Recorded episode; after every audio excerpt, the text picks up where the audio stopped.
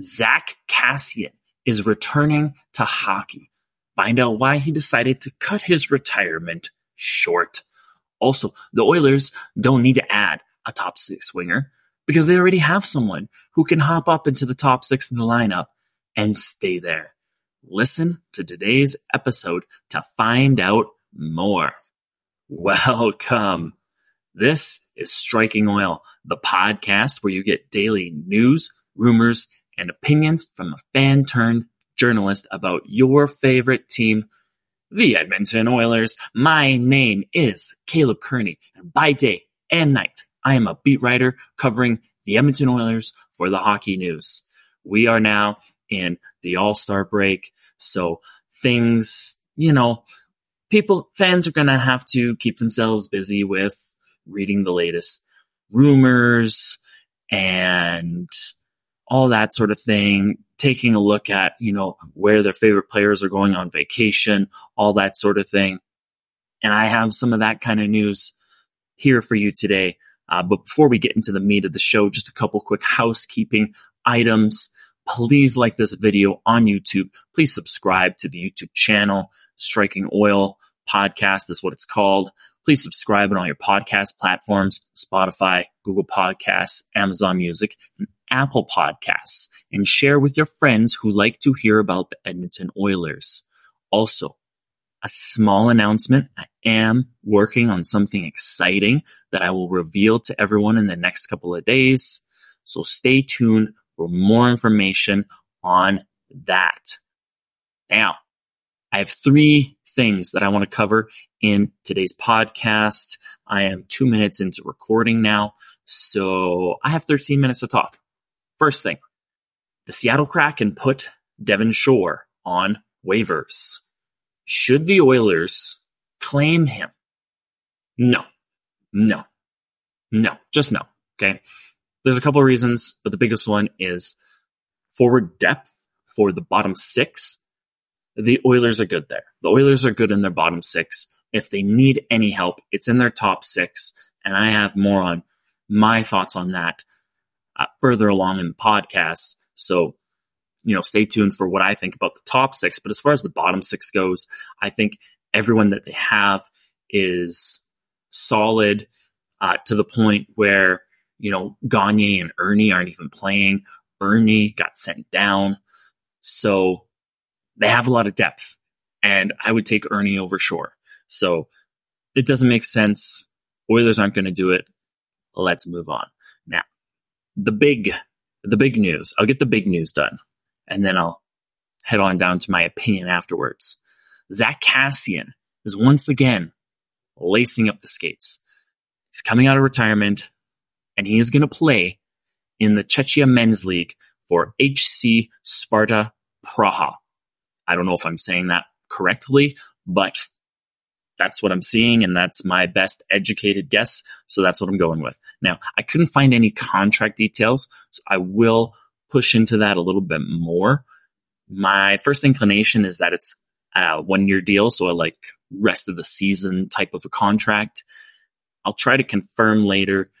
Uh, I do have a piece coming out on Zack Kassian on the Hockey News Edmonton Oilers team site so look out for that. If you're listening to this you, tomorrow, on Tuesday, or whatever, it's probably already going to be out. So just head on over uh, to that site to check it out. And that's uh, thehockeynews.com slash NHL slash Edmonton dash Oilers. This past summer, Kassian was bought out by the Arizona Coyotes. And after that, he agreed to a PTO with the Anaheim Ducks, which ultimately didn't result in a contract. Okay. And once that happened, he announced his retirement. Now, there's a lot of little things going on, but basically, his agent was contacted by this team in Czechia and agreed to a contract. Okay. They're looking forward to what he can bring uh, to the team. Uh, he still needs to get into game shape, uh, but he's going to be ready when playoffs start. I didn't check the dates to find out when exactly playoffs start for them. But that's uh, that's essentially uh, when he's probably going to get into get into games. Okay. Um, he's ready to put on his work boots and get started, get into uh, a rhythm and just play. Okay. So super happy for Kassian that he gets to uh, continue on his playing career somewhere. You know, he was a fan favorite, but you could tell that as far as the NHL was concerned, he's kind of losing his step a little bit. And maybe this return uh, to professional hockey elsewhere is the best thing for him. There's a lot of ex NHLers that go over to Europe and play for several years after. Uh, Tyler Ennis was uh, another former Oiler uh, who's over there uh, making his presence felt. Um, Ty Rattie was also there somewhere. I don't know exactly where, but overseas playing. So, uh, congrats, Kassian, and best of luck to you in the future. Now, the Oilers could sure use a top six forward, or at least that's what a bunch of uh, insiders are postulating uh, when it comes to the Oilers. Now, in my personal opinion, that top six forward, the Oilers just signed a week ago with Corey Perry. I know I know it's a hot take for some people. It's a hot take, but hear me out. Okay. First of all, I was there watching the game in Nashville. I was watching specifically, I was watching Evander Kane and Corey Perry. I was comparing them. I was like, okay, Kane and Perry, they have pretty similar styles. They bring similar qualities uh, to their lines and to uh, the Oilers team in general. So how do these two compare to each other?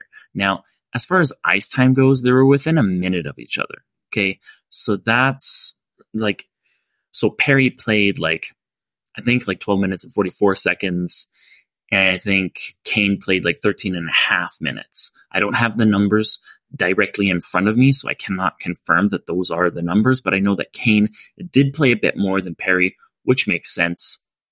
Ultimately, though, similar similar ice times in that regard. Now, as far as I'm concerned, Perry played a fantastic game. Okay. I think I predicted that he would play around 12 minutes in his first game, and that's essentially what happened. So kudos to me for predicting correctly. Um, all that being said, I thought he looked fantastic. Great, great hands, especially around the net, like just smooth. The way he handles the puck is just smooth fantastic puck skills, way better puck skills than Evander Kane for my money and in my opinion. Okay. Hopefully that isn't too much of a hot take. But in my opinion, if you're looking, if the Oilers are looking at improving their top six, Perry, Perry's the way to go. You get Kane on the third line, whatever that looks like, or even Kane and Perry with Draisaitl. I think that could be a really effective line down low. The only thing really missing from that line would be speed, and Draisaitl would need to step up and provide that uh, for that line. And then you have like a, a McLeod, Holloway, Foegele third line with a Hyman, McDavid, Nuge first line. That could be pretty dangerous, but I would want one of Holloway, McLeod, or Foegele on that second line and take Kane and put him on the third line. Now, would Kane be happy about that? Probably not. But this isn't about Evander Kane. This is about the Edmonton Oilers and what is best for them to get into the playoffs and go as far as possible in the playoffs.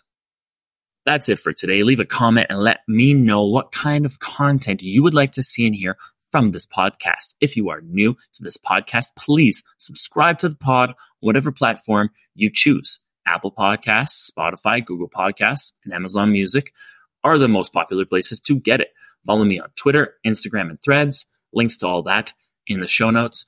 Check out the Hockey News Edmonton Oilers team site to read the latest articles from me. That link will also be in the show notes. And remember, it's not a game day unless the Oilers play. See you next time.